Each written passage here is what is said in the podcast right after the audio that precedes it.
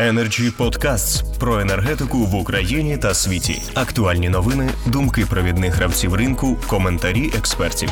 Energy Podcasts. І тепер у нас згаданий тут пан Ілля Рибчич, на якого покладають великі надії щодо роз'яснення деяких аспектів. Тричі генеральний директор Укргазвидобування. Пане Ілля, ваше слово зараз. Доброго дня, шановні всім.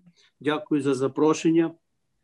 І що хотів би сказати е, відносно чого, що зміниться після цього, як прийшла зміна керівника управління. На мою думку, особливо нічого не зміниться, крім того, що можуть бути тільки якісь певні загострення. Е, діло зв'язане з тим, що е, ви ж бачите, що наглядова рада остається та ж сама. Е, члени правління остаються ті ж самі, змінився один керівник. Як йому управляти? Я е, знаю, що е, пан Вітренко це способний керівник, і він би міг ситуацію, можливо, і виправити трохи, але подивіться, чи є в нього такі можливості сьогодні, оскільки у Нафтогазі зараз ну, така розбалансована система. Фактично, в Нафтогазі підпорядковано тільки сьогодні Укргазвидобування. А сама компанія Укргазвидобування практично не існує як компанія серйозна, тому що директор компанії не має е, у нього права тільки відповідати за юридичні, так сказати, е, е, ну, за юриспруденцію компанії.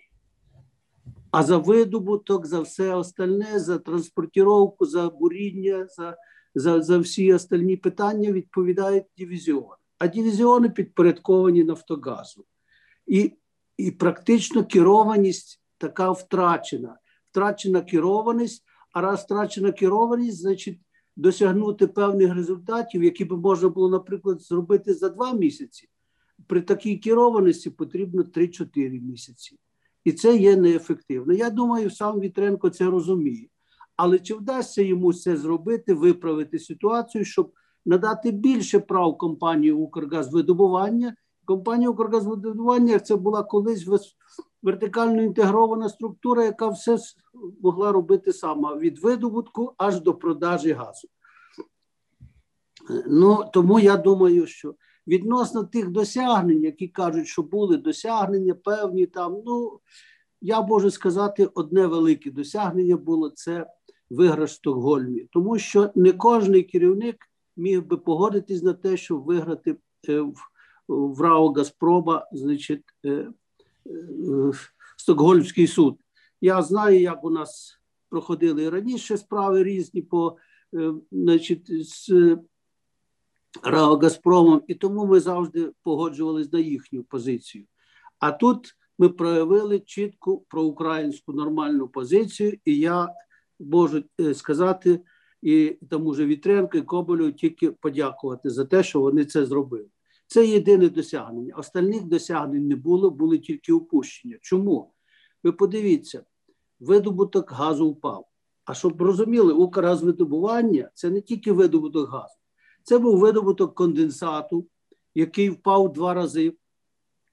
Було десь видобуток конденсату і нафти, ми видобували порядка 750 тисяч тонн.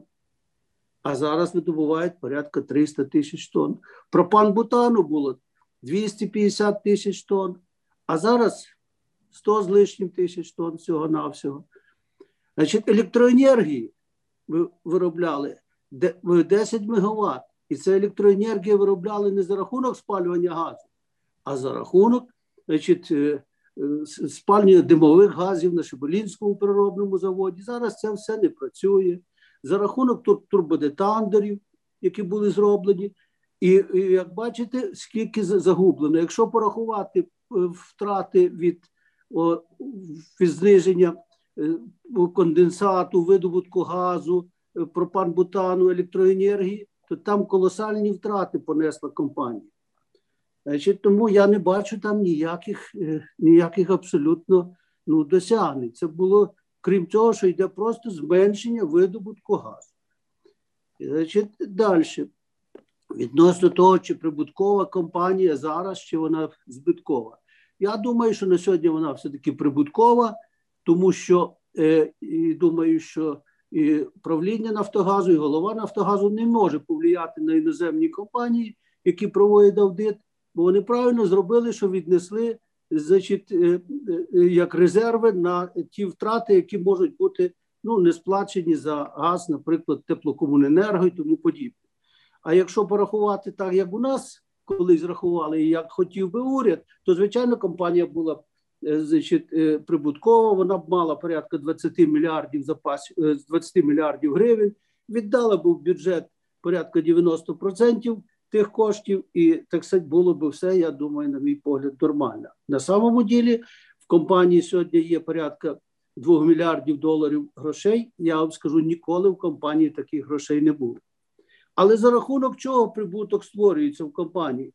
Я, як виробничник, чудово знаю, що завжди ми прибуток тільки нарощували за рахунок того, що збільшували видобуток, збільшували Е, значить, кількість продукції і реалізації продукції за, рахунок реалізації продукції і був завжди прибуток. А тепер прибуток йде за рахунок збільшення ціни, зменшення всіх показників виробничих, а ціна збільшується, і за рахунок цього виходить у нас прибуток. І ми і собі дехто ставить це в якусь заслугу. Energy Podcasts. Я не думаю, що це заслуга. Навіть якщо взяти 2000 там 16-й рік, тоді, коли зробили, е, значить, але влили тоді в компанію, дай Бог, 115 мільярдів. Цього ніколи не було. Я працюю, я більше ніде не працював ці тільки в системі Нафтогаз. У мене 44 років стажу, і і всі в системі Нафтогаз. І я чудово знаю, звідки там всі прибутки були, і як були субвенції колись, і що нам колись там допомагали. Таких вливань в компанію ніколи не було. 115 мільярдів влили. Пізніше, значить, е, збільшили ціну на газ, то, звичайно, буде і е, прибуток. Тому от в мене така думка відносно цього. Відносно наглядової ради. Я хотів би сказати, що наглядова рада я за те, щоб вона була і щоб вона була незалежною. Тому що я з власного досвіду знаю, як завжди розтягували цю компанію. Що Нафтогаз, що Укрзадобування, що Трансгаз зранку починали приходження депутатів і закінчились пізно ввечері. І тому зараз, як бачите, цього вже я думаю, що значно зменшилось, хоча воно навіть і наглядова рада незалежно не, не мішає цьому, не дуже мішає, але все-таки керівники трохи захищені. Я думаю, що наглядова рада повинна бути. Але наглядова рада повинна мати дійсно такі певні директиви, де повинні були бути виробничі показники. І і ці виробничі показники в першу чергу повинні бути записані е, голові правління. Але в голові правління цих виробничих показників немає. Якщо подивитися контракту, там немає серйозних виробничих показників. Там повинні бути серйозні показники, а голова а наглядова рада повинна би контролювати ті показники тоді було б, я думаю, більш-менш нормально. А коли в нікого ніяких, ну крім призначення, що ти голова наглядової ради, а я голова правління, один другому зарплату платять, ну це теж не зовсім вірно. Тепер я думаю, уряд повинен був би якісь мати ограничення на, е, на цю зарплату. Ну, я думаю, що вона повинна бути е, нормальною зарплатою, повинна відповідати рівню компанії, але не повинна бути такою ж великою, дуже захмарною. Відносно наглядової ради, я думаю, що було б правильно, якщо б е, е, уряд заключив з наглядовою радою е, в контракті, де би вказав їхню заробітну плату, яка у них заробітна плата в цьому контракті, а вже виплачував Нафтогаз, куди би він дівався. А коли сьогодні Нафтогаз сам призначає наглядовій раді, значить, зарплату. Мені здається, це якось не дуже коректно. Чи може сьогодні бути якесь покращення в Нафтогазі в зв'язку з тим, що прийшов Вітренко?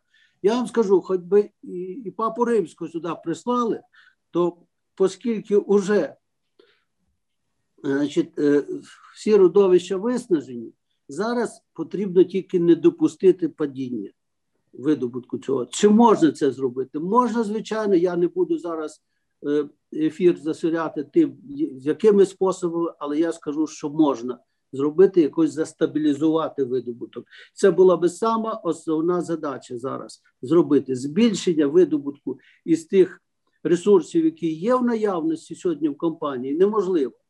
Е, да, сьогодні добре, тому що я повинен сказати, що десь на протязі останнього року в компанії е, Нафтогаз України зрозуміли, що потрібно займатися видобутком газу. І вони активно включилися і отримали там ліцензії і на шельфі, отримали ем, на Юзівську, і ще багато ліцензій отримали. Але від ліцензії до отримання е, е, продукції це немаленький час. Тим більше на таких ділянках, як шельф, це ви знаєте, там, крім всього, що це складна справа.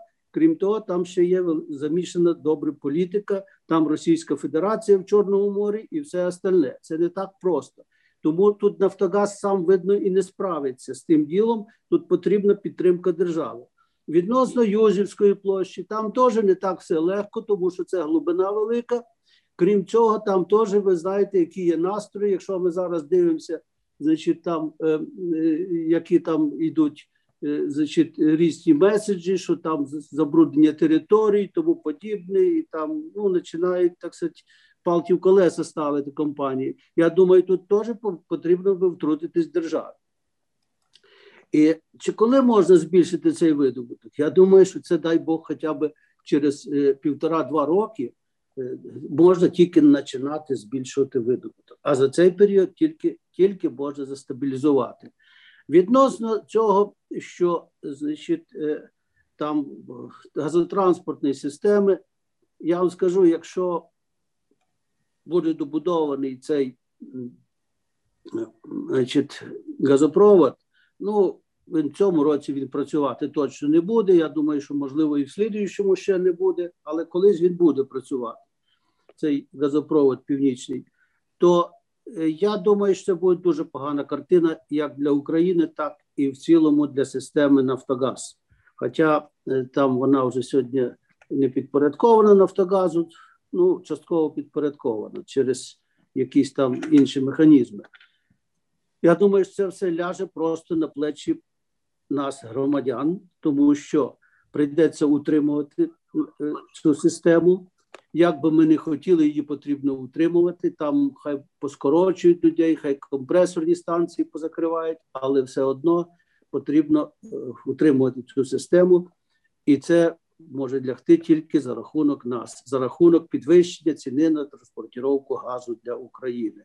Ну я вже не буду говорити про політичні аспекти. Чим це нас розить, я думаю, це всім добре зрозуміло. От така, значить, на сьогоднішній день у мене е, значить, є е, ну, це моя думка з цього приводу. Дуже дякую, пане Ілля. Energy Club. пряма комунікація енергії.